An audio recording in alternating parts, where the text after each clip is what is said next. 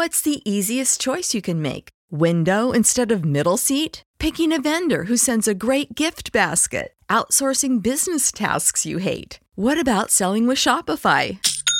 Whether you're selling a little or a lot, Shopify helps you do your thing, however you cha-ching. Shopify is the global commerce platform that helps you sell at every stage of your business. From the launch your online shop stage to the first real life store stage, all the way to the did we just hit a million orders stage. Shopify's there to help you grow. Whether you're selling scented soap or offering outdoor outfits, Shopify helps you sell. Wherever and whatever you're selling, Shopify's got you covered. Sign up for a $1 per month trial period at shopify.com slash try. Go to shopify.com slash try now to grow your business, no matter what stage you're in. Shopify.com slash try. When you visit Arizona, time is measured in moments, not minutes. Like the moment you see the Grand Canyon for the first time. Visit a new state of mind. Learn more at hereyouareaz.com. Welcome to the podcast, everybody. Sorry we missed you last week. First update is DND is going to be released episode one next Monday. Yes. So uh, if you want to check that out, click the link in the description. It'll take you over to subscribe and check that channel out um, a few days after this goes up. First topic, uh, big drama, big drama. Big, Big drama. I promise you I'll have more than drama to say about it. Uh, there's this guy named Sneako on the internet who has been kicked off of uh, Twitch and YouTube, I believe, for red pill type stuff in the past. Um, got into a uh, little internet drama with another creator by the name of Moist Critical, penguinz0. Um, and he had Sneako had insulted the attractiveness of his girlfriend. They went back. They showed each other their guns. They called each other cucks. Um, it was it was all interesting. What I think is, and then the internet collapsed upon Sneako because um, he shot first. They say that style thing. What is more interesting about all of this has been watching Sneako evolve. I watched his content when he was a younger kid, and I thought he was remarkably insightful and honest and brave for his age. He would go up there and talk about insecurities that he had. He would give takes that were not immediately um, well received or they weren't the popular take at the time, but I detected an authenticity to a young man figuring out who he was, saying things as he saw it with without a tremendous amount of uh, attempt to be Please. cool. Please. yeah. Yeah. like and if he was trying to be cool, he'd be like, I want to be cool. I'm trying to be cool. Um, and so one of the things that I worry about is I don't worry about this, but I but I I think I see this and I think it's a problem is that he has since he, he uh, started liking the red pill stuff. Um, really fell in with Andrew Tate and enjoys a lot of his content. Andrew, I think Tristan Tate at one point said, "You're you have to carry on our legacy," and he was like, "Oh." I mean, that's how I know him. Is the uh, Yeah. red pill guy that's like Yeah. a minion of Andrew Tate. Um, and so I think what I relate to some of what he's going through, and here is why.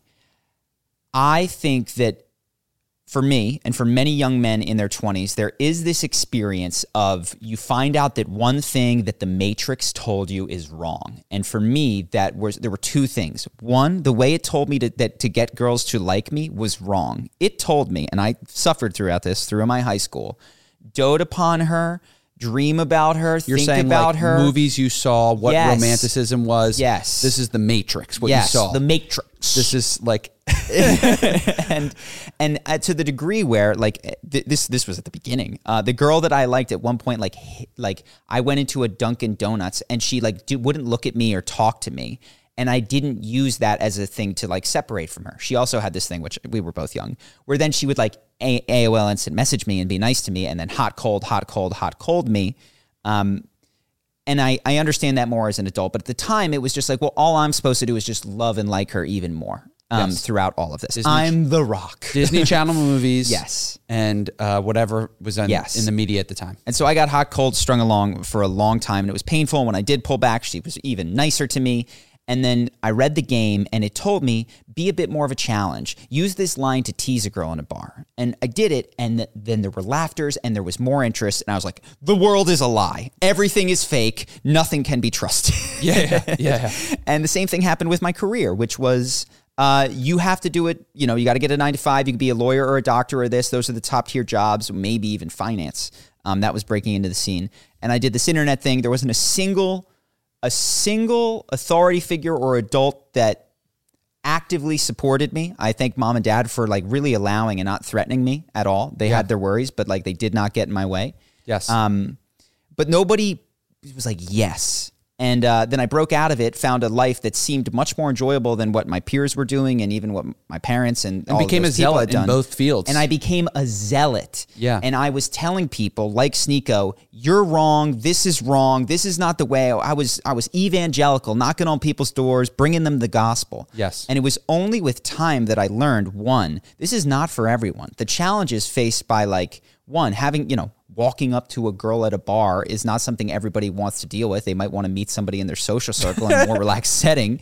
Um, two, that's not necessarily the best way to meet like a long term partner, though it can happen. Like what I had thought, like this is what women and men's relationships are, are these like sun sunsets and you go out and be really cool at the thing and all like that that isn't the only way and that the career stuff is most people are not made for it. They really aren't. And I didn't realize that there was something in me that had a higher tolerance for the ambiguity and uncertainty of entrepreneurship. Um, so that I felt guilty at times when I had like pushed, pushed, pushed people and then it wasn't right for them. Yeah.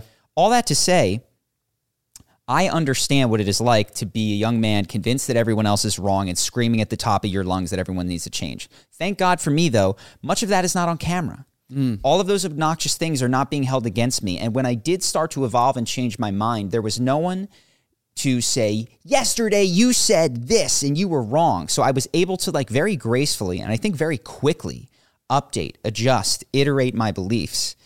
And one of the difficult things is when you're on the internet and you have an audience and you are publicly shamed, canceled, kicked off of websites, two things happen. One, when you do reverse, people hit you even harder.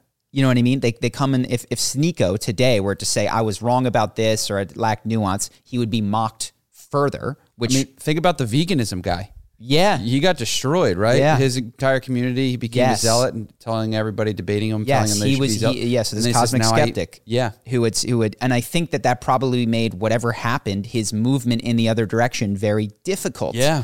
because when I you're publicly out there, there these are not people in your life. They do not have the same graces that a that a person in front of you, where there's a, a fear of violence and a necessity to look at someone. So the things that you're going to receive are much more aggressive. And two, I think that one of the other things that the internet creates is that Whereas before, when in my family, where like I left the way mom and dad and cousins and aunts and uncles did things, but I didn't find like a new community. I took some of my friends and we started our old community, which meant that necessarily we brought our value sets with us. Mm. So like very quickly, we were like, you know, this this pickup artist stuff, they lie a lot, and we we, we shouldn't do that because that's not that's not the way that we want to do things. And we were almost benefited by not falling into like whatever they call like a, a gang of pickup artists with their like top hats and jewelry and a gaggle. A gaggle is what they're called when you get like more than four. you get more than four. A gaggle of pickups. Had I fallen into that and I saw communities like that with older men, I probably wouldn't have been so sturdy in the beliefs that I brought over. I probably would have said, well, he's it's not a lie if it's flirting. That's literally a line in the game. It does it's not a lie if you're flirting, which Oh, is wow. I fucking disagree with. um, but I would have had that guy been in my life, I probably would have taken his value set and just followed it. Um, and I think this is what happens when the the mechanics of the internet are such. You get kicked out of one community, the other community will find you, embrace you, and inculcate you with their their ideology. So well, now Sneako- specifically, Sneako is in this. so now Sneako is uh, says he's a Muslim, even though he doesn't know any lines of the Quran. Which you know says he's a Muslim. Um, he's he's just you know trying to he's he's trying to establish and figure out himself. And I don't know that he would have gone as far into another camp. It becomes Camp A, Camp B, as opposed to merely not totally A, which is Yeah. what I had the grace, or the, I keep using the word grace, the luck to do was just say, you know what, that isn't for me but I'm not signing up for all this other stuff. I'm going to find my way. Yeah. Um, and I And bring you along with me. yes, And now he's literally just like saying jump ship. Yeah. yes, and uh, I think that that I don't know that that's something that all of his fans will struggle with, but I think as more and more people are on the internet and have more of this stuff that they said potentially thrown in their face, um, it becomes tougher to go back. It becomes tougher to to live with nuance, and it becomes. Uh, I think the other thing that is, you know, unlikely to happen is like, let's imagine that there was a middle ground, even like me, a person like me who like, I'm, I'm not reaching out to Sneako. I'm not asking him to hang out with me. Like, I don't want to deal with all of his Yeah. chaos. The person who wants that is the other side who is recruiting foot soldiers, you know, who, who, who wants that. Um, and so, yeah, I, I, I just see that there are, incentives in place, of course, with the internet that lead to polarization. And this is just me pointing to some of the ones that I hadn't articulated before. Um, so and you wish- brought up another point that you don't think he's going to be incentivized to do his evolution now in this stage with being on the internet uh, in front of people or Mm-hmm. Oh. just hiding it. Uh, so if you can like talk Yeah. a little bit about that. So two things that got thrown in his face, which I think is a real shame. Um, I understand why though. He insulted this guy, the attractiveness of this guy's girlfriend, and has you know called people other things. But he also, Sneako, this is, has an appearance where he talks about watching the girl that he's dating sleep with another guy. I don't know if it was at a sex party or an open relationship type thing. Um, so everyone was more than happy to call him a cuck in an insulting way. Um, and he defended the movie Cuties and said that he thought that it was not uh, in support of you know child porn or anything like that, and that the overall message of the movie, which if you remember a while ago was on Netflix, I didn't see it, I don't know, um, was about you know moving away from those things and the dangers of that. And I think that unfortunately, in people's zeal to say this guy is a hypocrite and a bad person, what they've implicitly opened up is whatever hurts him is game. So like uh the cuck insult, the you're, you're the pedophile thing, the you support this, like all stuff that people excerpted from their dislike of him, they would not make these arguments to other people in their community. And so like um they they hit him with. Um, and I and I understand because they're hitting him because he's a hypocrite and he is very judgmental of other people's lifestyle and is says that you're not man enough if you don't do it this way. T- you know that's that's uh, sort of in his ethos, and then has this glaring seeming contradiction in terms of his past sex experiences. Um, but unfortunately, I think what that does is that most times shaming people on their way out the door, whether this is like, you know, you're, you're in an argument or it's on the internet, um, makes it less likely that a reconciliation ever occurs, even though it is wildly empowering in the moment to just be like, oh, yeah, well, you're a. Yeah, yeah. Um, yeah, and I meant like if I, of course, this isn't what the internet would ever do, and I don't know that I would be able to do this in the moment, but I have felt both of these urges in me at times when I'm upset. The one that is like, I can speak true words that can hurt you right now, which is what I want to do, or I can hold my breath or take some deep breaths and try to find a bigger thing of like a deeper truth, which is I see how hurt you are. I see how lost you are, and I and you're hurting me, and I don't want to be near you, which is uh, more mature, and I think has more opportunity and creates more space for that person to grow without um, unpacking the barbs. That's Yeah. not to say that you can't call out hypocrisy. You can, but when the intent is to wound, which by the way I do, definitely do. I'm not saying I'm better than this.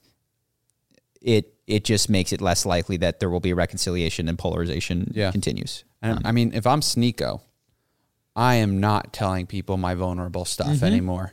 Like I'm hiding that. And you mentioned this prior off off the um, podcast that uh, I'll just act like I've made changes and then you know hold all my vulnerable stuff that I he had shared years prior uh, for fear that people use that to, like you said, have barbs against me.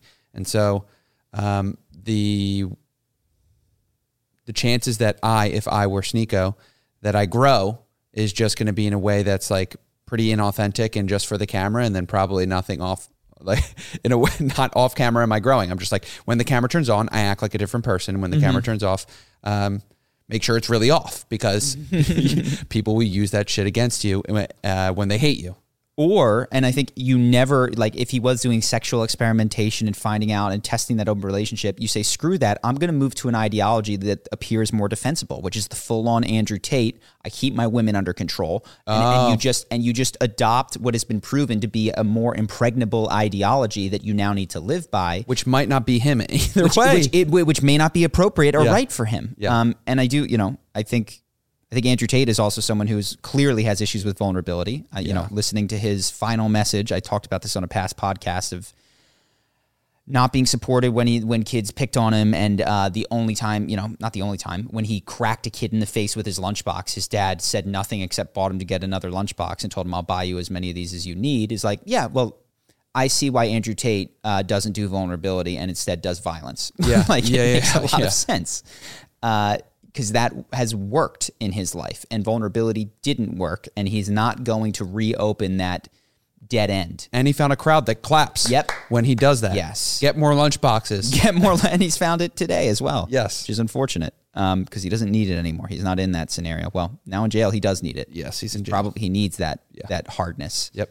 Um, but he didn't. There was a period of time where he could have softened, and uh, I'm sorry that he didn't did not take that opportunity. Right. Couple other things. Um, we're gonna hop around. Coffeezilla. He made a good point, which I've made about sponsorships before, which is uh, with the FTX stuff. So uh, several promoters, several promoters, influencers promoted FTX, and uh, Crypto exchange that went down. crypto down. exchange that went down. Sam Bankman-Fried, it was a scam, and there's it's understandable to one degree because there was a reasonable expectation that um, that this was more bank-like in the way that they held deposits, and it was not. They gambled people's money and they lost it. But his point, which I think is very fair, this is true of almost every level of leadership, I is that people are unwilling to take responsibility when it comes time to pay the bill. So meet, so Meet Kevin went on to Coffeezilla's just called in via his phone. He said, "Well, we got to have some personal responsibility here. Yes, I I recommend this, but it's your job to do the due diligence. It's your job to do this." And the best point against it is, which is fine, fair. How much of the affiliate code or of the money that FTX paid you did you distribute to people for their personal responsibility to sign up with your link? None of it? So on the upside, you take full responsibility for influencing them to to enter into this contract and to get the money. You're willing to 100% no need to distribute anything else. But when things don't go well, all of a sudden all of the responsibility is on them. How much money are you going to give back? None. And I think that is exposed that is an accurate exposition of what is a uh, when it serves me view of personal responsibility, which is I will take all the credit for your decisions when it pays me. And I think this is easy to do as a boss, which is when you're doing well, I'm going to take all the money. I'm not going to redistribute it. There's no bonuses, there's no equity sharing, there's no whatever. Um, and, you know, flip side is you, uh, when, when things go bad, uh, I'm going to make sure that I get paid first, whatever. Now, I guess it doesn't work with bosses because the risk. This is why I'm pausing. The risk on you is like if the business goes to zero, people do get their salaries before. At least this was what would happen at Charisma on Command before I got paid. Um, Uh, also, like uh, they're finance gurus. Their entire livelihood is about telling you things that will work, and you get a reputation that what you say has truth and value to it. And they sell courses and advice, and then at the very end, they tell you, you know, you got to do your due diligence. But it's different. The reason because FTX um, or the lawyers that are suing these influencers also sued Tom Brady and lost, and they found that you know Tom Brady throws a football, you should do your due diligence. They just got him as a face that you would recognize to get um, a reputable person to authorize FTX. And now they're suing influencers on YouTube, uh, a whole litany of them that are finance gurus like Meet Kevin, uh, the Iced Coffee Hour guy, and a few others, um, Andrei Jikh, because they told you FTX was a safe thing. And you've seen in the past uh, with these influencers, right? Like say that you should buy this stock or uh, this company has value because of the information I've acquired over a long year doing this exact thing. I'm an expert in this. Like, I don't know if Tom Brady was like, this is how you throw the perfect spiral with this football and uh, you should buy this product. I'd be like, okay, if it doesn't fucking work, I'm coming to you, Tom Brady. Yeah. But if Tom Brady's telling me to get a financial product, I'm like, you're just a face that I recognize. And, Yeah. uh, you know, fortune favors the bold. That's Matt Damon. But Yeah.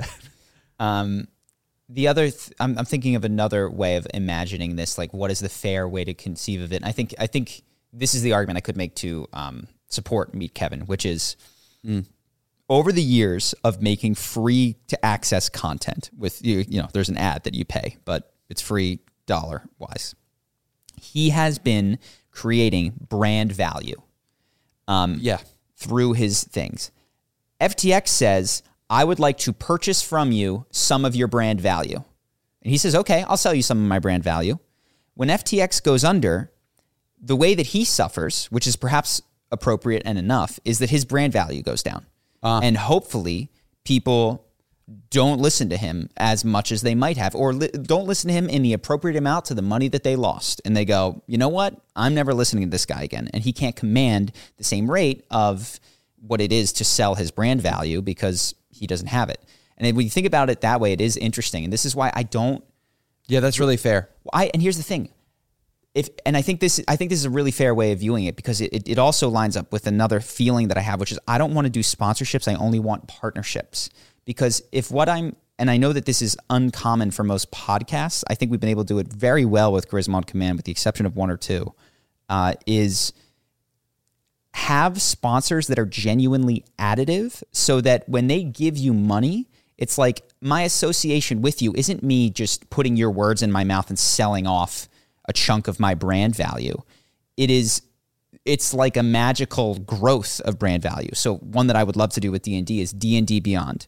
Um, I think it's a great system. It's better than a character sheet, and if you haven't used it yet, your life will be improved when you when you sign up for D and D And there's Beyond a if product D&D market player. fit So here. then I'm building a brand value with this. They say, "Hey, can we give you money?" My customer goes and signs up for D&D Beyond. It works really well for them and that adds to my brand value Yeah. as opposed to they signed up for FTX that destroys my brand value. And so yeah, this is why I don't want to sell access to the words that come out of my mouth. I want to align myself with partners that I would represent anyway and be compensated for the fact that I've built uh, a megaphone through which I'm happy to spread their message because I actually think it helps other people. This is one of the criticisms with another YouTuber, Jake Tran, who would in the same video would Mm-hmm. um, out people for being scams and then promote a product that was supposed to be Yeah, the yeah. anti uh, scam. So he'd say this crypto coin is crap and watch out for this, but here's one that really works. Um, and then you know some of them Mm. Don't. market Yeah. don't, and uh, he got a lot of backlash for that.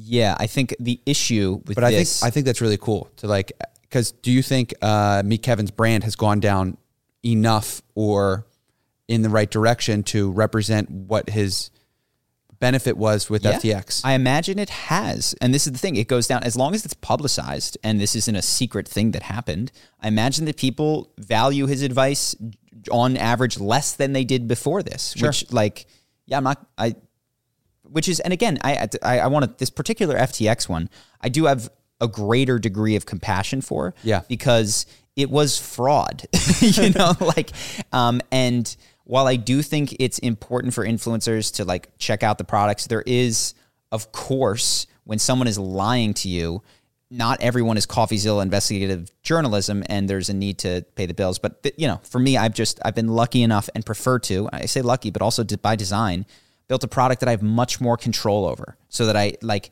if there was a fraud, it would have to be on like the membership plugin that like stole people's emails or something. You know, I've I've limited the window by which my customers can be taken advantage of because I've made the product um, and there's only a handful of like third party services that I use that could potentially exploit them. right.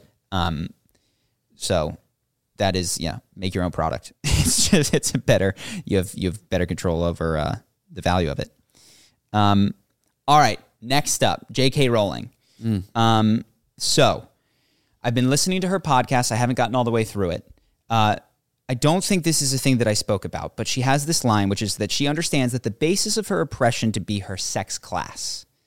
And she's got broadly the reasons that I've heard her describe, though she may have others, is that one, when she was writing Harry Potter, the publisher told her, um, we need you to use JK and not Joanne because little boys won't buy a book written by a woman, which I think is a shame if, if true, though maybe it wasn't true. I'm not sure. I'll That be honest. When I when I first saw it, I thought it was J.R. T- Tolkien. J.R. So she kind of rid off that a little. I thought bit. it was R.L. Stine. I thought Yeah. that was the thing that people did. Yes. You know, but that was what they told her. Um, and that was why they did it. E.B. White or whatever. Yeah, they had a lot of those Um, at that time.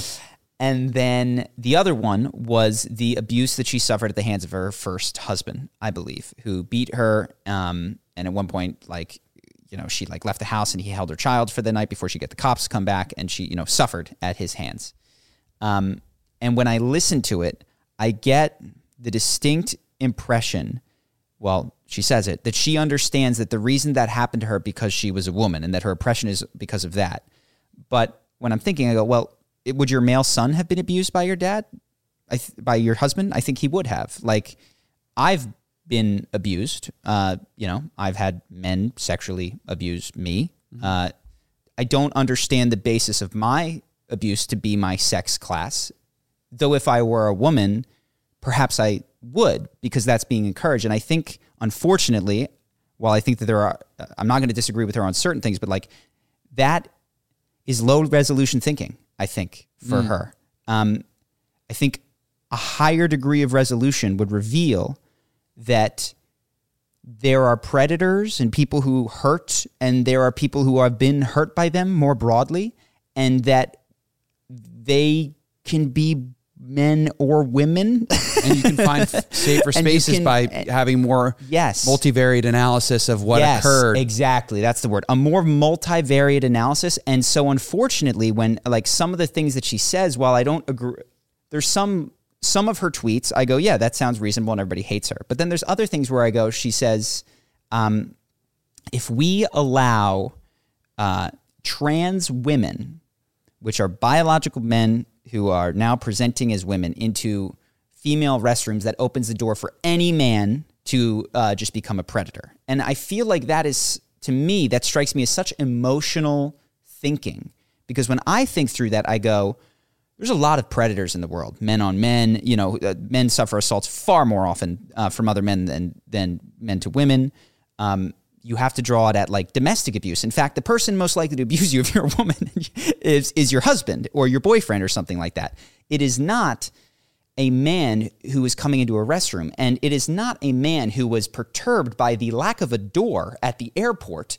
Who now is, you know, like a vampire when when invited inside now with uh, the declaration of being a trans woman now has free reign to abuse. It's it seems like deeply emotional thinking and reasoning to and reductive and to what- reductive. It's the point of missing it and actually Yes. you're like not like even if we gave you bathrooms can't have trans Yes. women or men in it you're not safe and she cares trem- and I okay I get this strong impression that because of her trauma she cares and is more fearful about harming women than she is about harming humans there is a class of people to whom she is obvious and I think we all have this two degrees more connected and it creates blind spots for her where in order to protect women she will risk other people and I don't mean in in she I, I I don't reduce her like some people do to like not caring about trans people at all. I don't think that's true based on just the four hours that I've listened to of her in the podcast.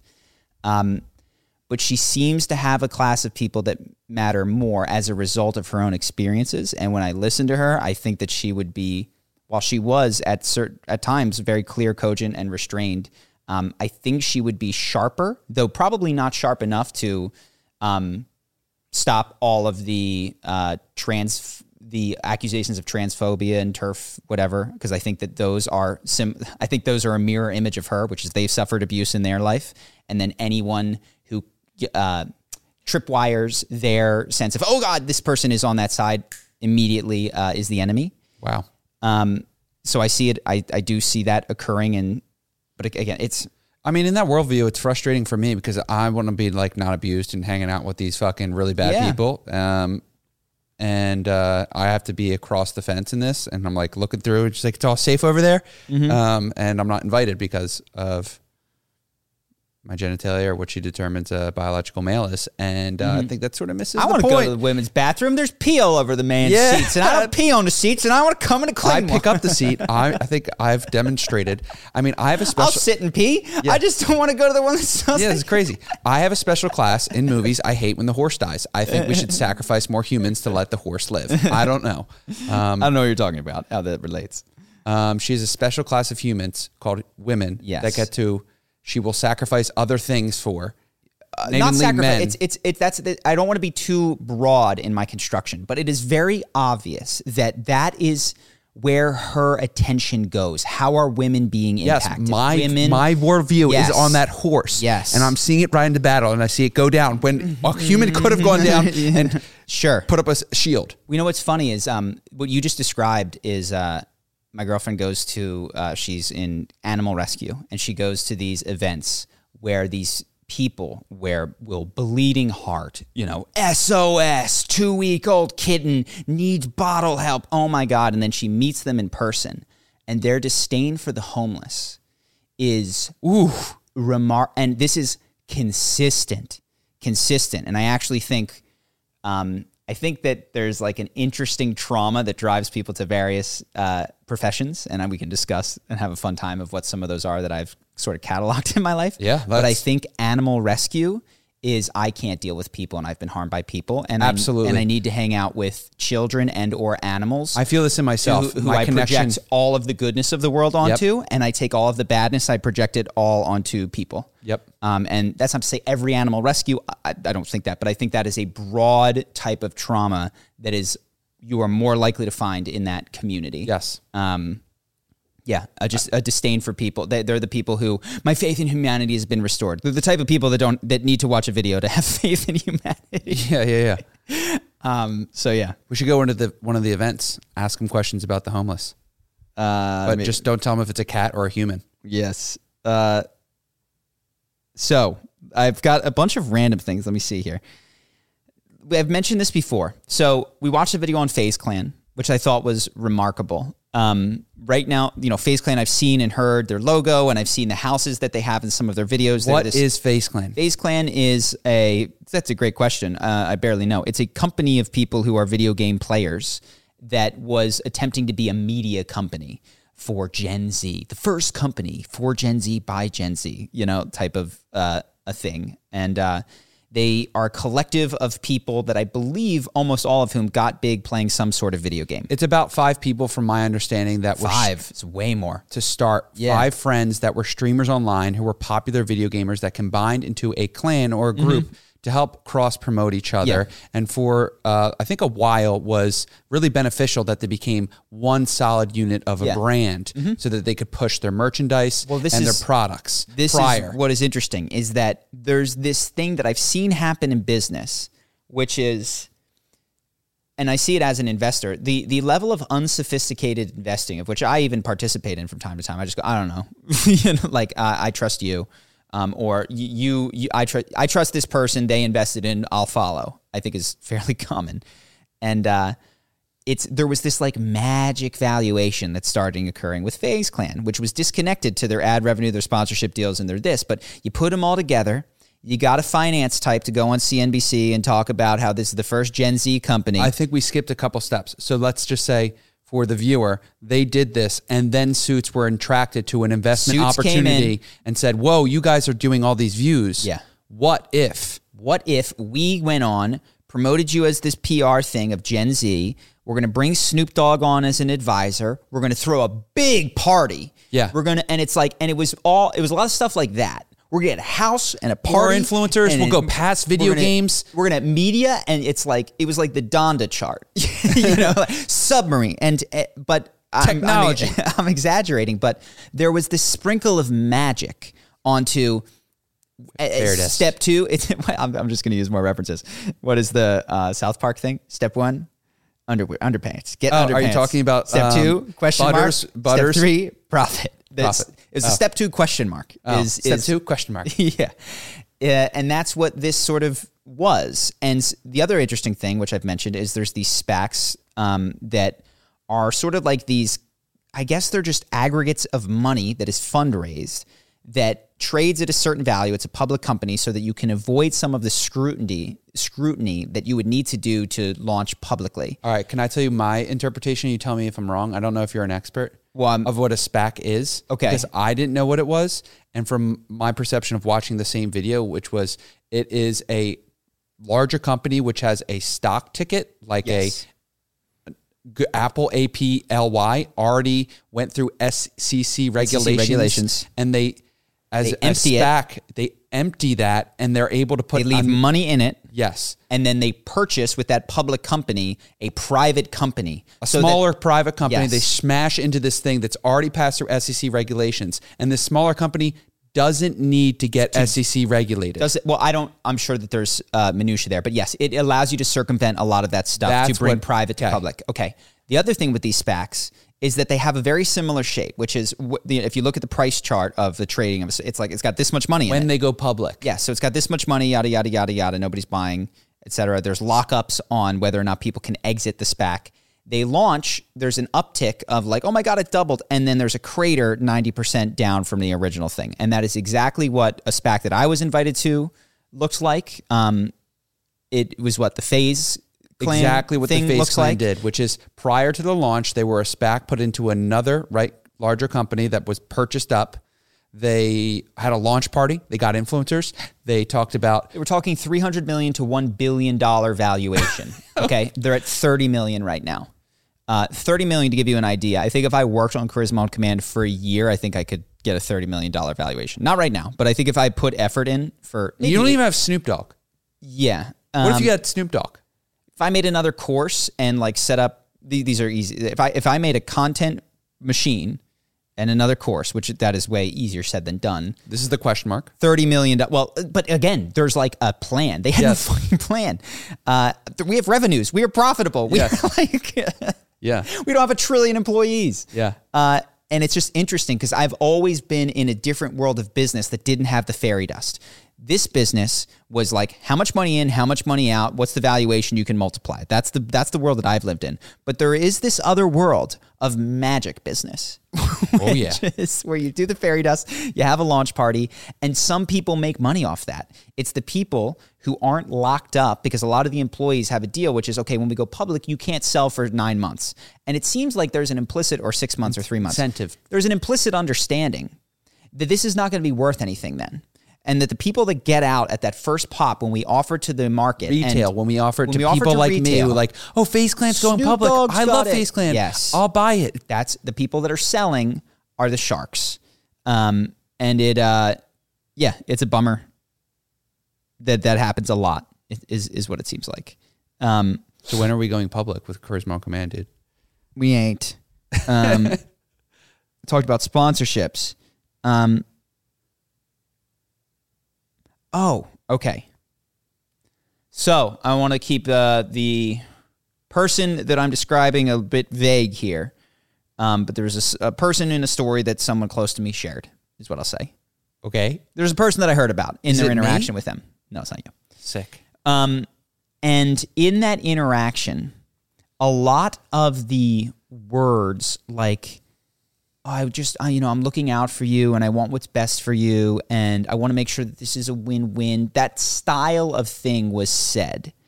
Um, and then it was, as, you know, I unpacked it with this person, the behavior was not that. It was very confusing, but the behavior was extremely self centered, and those words were revealed to be smokescreens uh, covering up an incredibly selfish, uh, an incredibly selfish decision that that this other person was making while telling this other person that they were really there for them. And I was reminded of something that I think is dangerous, which is if you read like how to win friends and influence people, it tells you that you need to see things from other people's perspective. You need to find ways to help them get what they want. You need to speak in because that's how other people are moved and that's that's what's useful.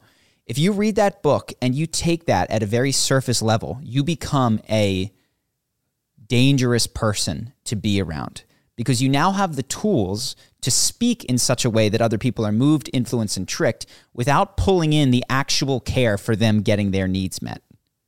And this is what happened in this particular situation. So I'm sorry that I can't be more specific. Um, and it's incredibly confusing for other people because, you know, the words that you're hearing are, I want what's best for you. I want this, that, and the other thing. You know, I'm just doing, I'm just doing this for you. And the behavior doesn't match that. And uh, don't do that. So, like, how to win friends and influence people is good. But what's really actually the much harder thing is to genuinely care that you are helping other people meet their needs and you're not merely using those phrases to get them to act in the required direction for you. Just a little thing. What else do we have? J.K. Rowling, Sneako. Do you want to talk about Matt Walsh? Oh, I have, I have a tough one. This one is uh, freaky. I'll tell you this one. Um, Anthony Padilla did a really interesting uh, conversation with someone who was two people who were involved in human trafficking. So the first thing that I'll say is that um, up until watching this video, I've heard human trafficking. It means it's not as gentle as the word sounds. It means like really aggressively or even not aggressively, like coercing people into selling their bodies for sex or whatever, getting them wrapped up in drugs, like just slavery. A real it's it's not with the chains. It's like with psychological chains often, and maybe I, though I imagine that some human trafficking might have chains in other parts of the world. Um, what was fascinating, I'll give you the broad story, is that I think this woman was 19 at the time, rough relationship with the family, of course. This woman at work is really nice to her. And for her birthday, she takes her out to the club. They have a great time. She's getting a table. Yes. And by the way, it's I think it's this woman's birthday, or I forget. I don't know whose birthday. At the end of the night, the woman says, "You owe me six hundred bucks." She says, "What do you be?" I thought that this was your party, or I thought you were. No, no, no. And she get, get in the car. She's got an outfit for her. She's got a thing. She drives her to the strip club, and she says, "You got to go in there, and you better earn me six hundred dollars." Starts to protest. Says, "I know where you live. I will kill your dad if you don't go do this." Or this like, is ridiculous, I bro. Know. So insane, Henry, insane. She goes in, immediately there's a guy who's there. He's nice to her, gives her five drinks, loosens her up. She goes in and makes $600 doing dances, comes out, woman takes the money, and she said she felt good about it at that point. She's like, wow, I did it. You know, like, and again, the psychological destruction that I, I understand. How far away you've gotten from just a night out. I understand this in yeah. my own life, man. And if I didn't I wasn't human trafficked. I was abused. If I didn't live it and I didn't know what the mind is capable of doing, I would go, oh, you could have, you should have. I fucking get it. Um, she was then taken to a hotel where she was given drugs. I don't know if she was drugged more than, but at this point, the difference is is like there were two men in the room. She was given drugs, and she says she won't use the R word because she doesn't like using it. Which, by the way, I fucking understand. And uh, that was the first night and they assaulted her, but you can use a worse word than that if you want to imagine it. Um, and then that went on for a while. And the way that she started to get out of it was now she's working at the strip club. She's like been, that's her life now. And I, I don't know exactly the relationship. The cops have a training session where they take, they go to um, the strip club owners and they teach them about human trafficking and they teach them what to look for. And the strip club owner says, I think I have a girl like that. They call her in. Um, and they say, Well, sorry, I'm getting ahead of myself. Uh, pause on that. Before this, she tells, she talks to a client and she tells her how she got into it. And the client's like, Oh my God, that's not right. So they have a plan where he's going to drive up to the, curb because she's not allowed to like. They control your movement. She's not allowed to walk out with the client. She's not. They got eyes on this. her all the time. They got. They got. They have. To, They have psychological control you know what I mean? Like total, and it, and the, the door's open though. People come in and out, but do, the psychological control is pitch perfect. Drives up with his car. She goes running out of the thing, hops into the car, speeds away, and he buys her a, ho- a motel for thirty days. Like wow, yeah. So she gets out. She calls a guy that she used to know who was really nice to her, and um, she's you know she doesn't know anyone. She can't go to her family. She's too ashamed at this point. The things that she's done make her unable to go back. Um, she calls a guy. And he comes and he then pimps her, which I thought was remarkable. And this this is the thing that got me. The odds that you randomly call a stranger and that person is a pimp are I I don't know, but it's like it's a thousand to one. It's two thousand to one. It's ten thousand to one. I don't know what the exact number of pimps in the world is, but it is not most people. Maybe it's at worst case two hundred to one, right? There was something in her clearly that was, and I don't. This is no blame at all. That was a magnet and was moving towards that, and that experienced love as being used. And so this person that she could trust was the exact trust that she had learned to grow up with, which is that if you're using me, you're loving me, you know?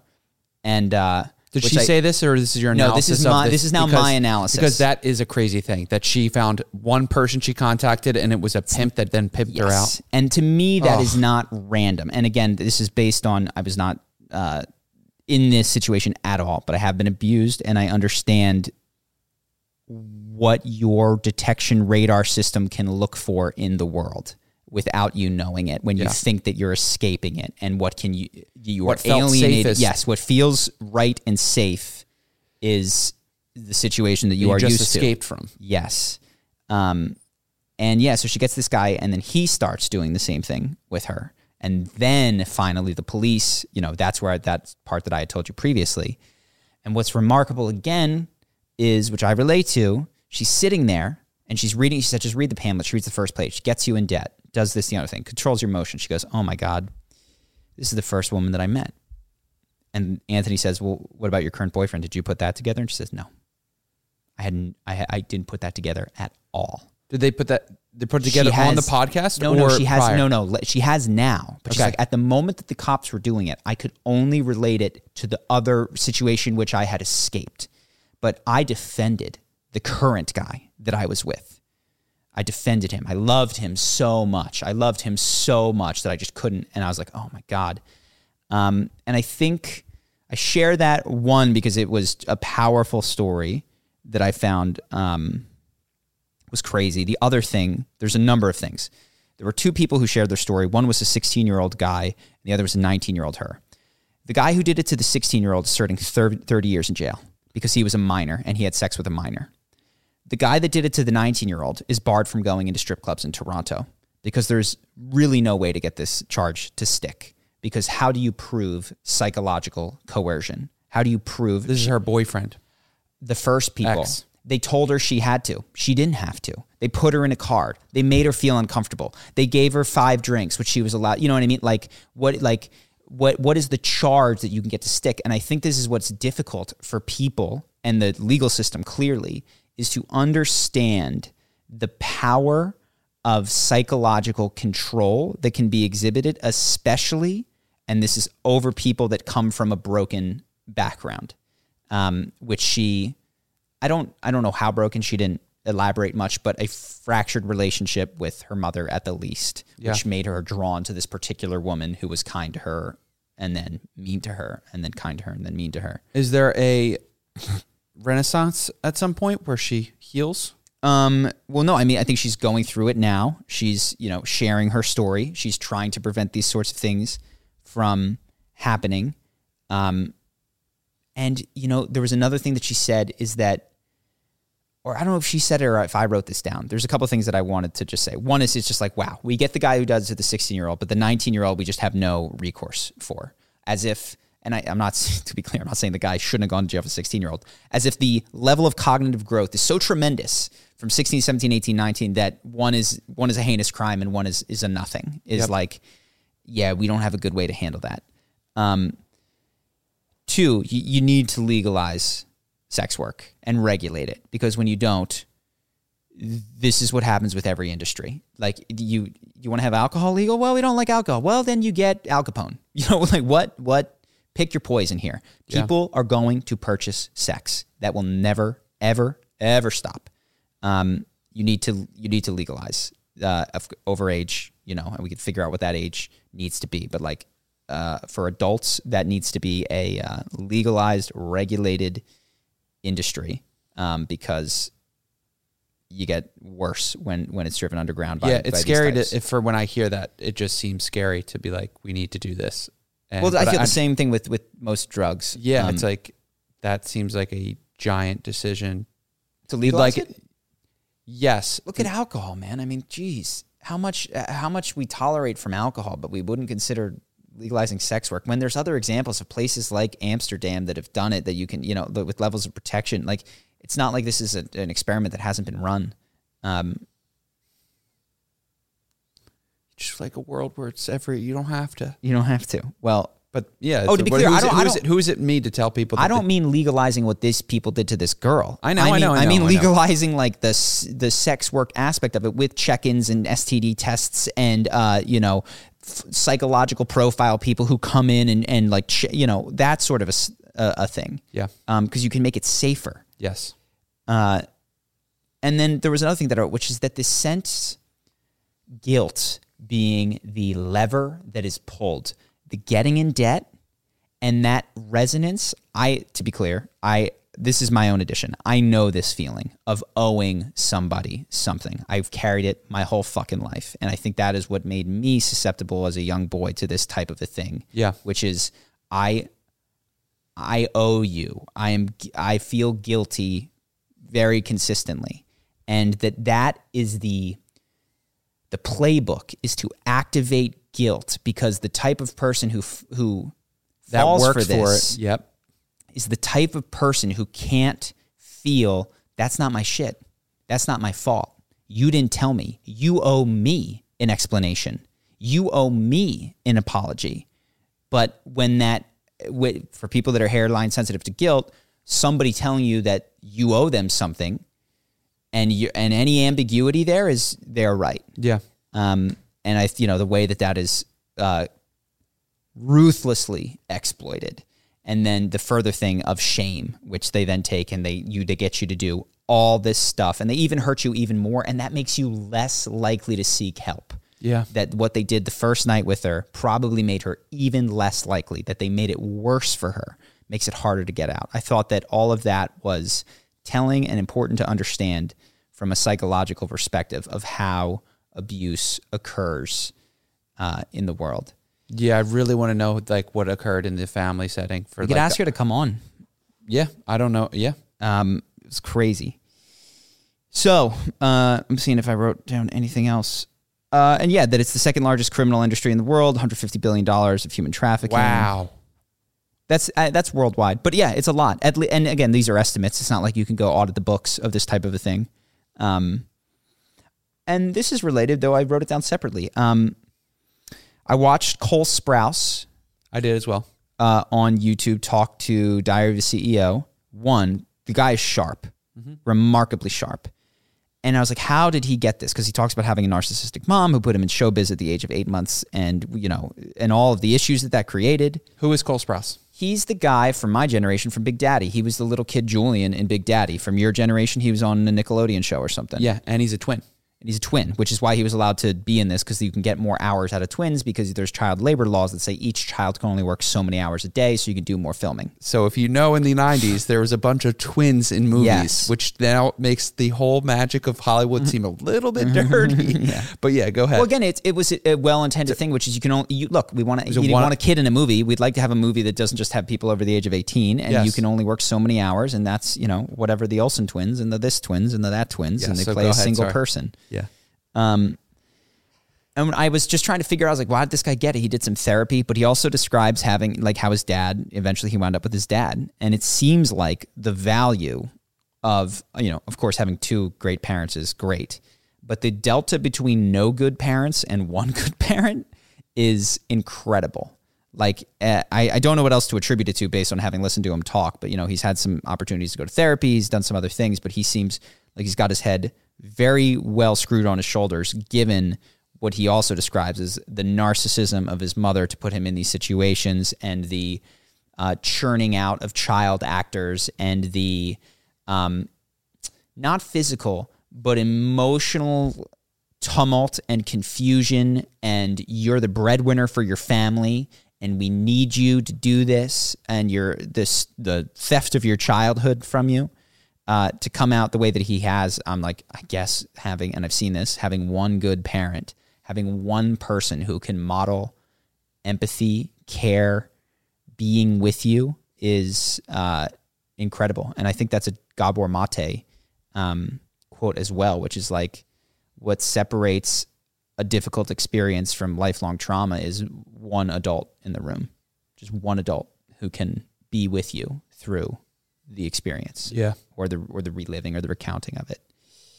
Um, but really interesting interview. Highly recommend it. And so that relates to the previous story because he it seems like he had that in his father, and you're wondering about the girl in the uh, human trafficking story No. if she could have had one or Uh, not not that I wonder about her, but it's just um, it's remarkable because I I know of people in similar situations where they don't have one, and the depth of confusion that they struggle with is immense. it's it's not like he has half of theirs. It's infinitely more confusion that these other people have. And I, it seems trite to say. I watched a guy, but I think he's I think he's right. His name is Danny Morell on Instagram.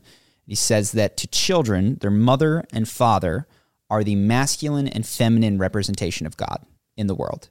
Mm-hmm. And so you're, you know, if you at least have God kind of on your side, it means a lot in the universe. But if God never shows up for you, and what I mean by that is not to say that you need a Christian God, but what I mean by that is that this life, this experience loves you and cares for you and want what's good for you and is not against you in an attempt to break, abuse, and use you for its own benefit.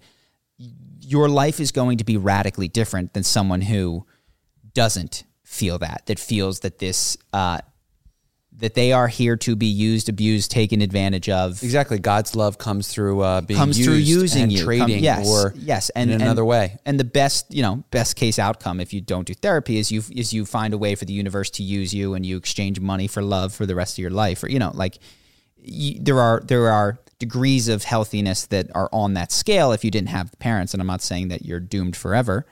Um, but yeah, it's just it's like such an advantage to have good parents. and it's important to recognize your operating system Yeah. as like that if these are your gods like look Yeah. back at what your patron saints taught you Well, this is, and I uh, think which is personally what i've been doing as well Yeah, I don't want to like we we talked a little bit about um women versus men with J.K. Rowling, but the privileges that people have, you know, people will talk about skin color or whether you're straight or gay or whether you're this, and I don't think any of them come down to your boil down to the internal experience you have of life, the general quality that you see it as. So I don't want to externalize it, but if I did have to, it seems like broadly the love of mom and dad in a way that is lower on the narcissistic scale, lower on the um, emotionally abusive scale, higher on the amount of space that you are given to uh, experience the full gamut of human emotions without being threatened with uh,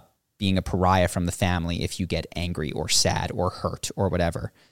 That is one of the biggest privileges that people can have, along with like once you've got your material goods taken care of, food, water, shelter, um, and health. That would be the next one that I would put on the list of foundationally important to uh, feeling good yep in And your a- life. and it's really hard to quantify Yes. so people go you're a guy Yeah, and guess what? You didn't get to write that on your resume. You don't get to, you know, Yes. there's no there's no special programs to make sure that we have fifty percent. mom of and dad were really are pe- abundant in Yeah. their experience Yeah. of emotions while i was growing up i'm going to be a great yeah. employee here Yeah.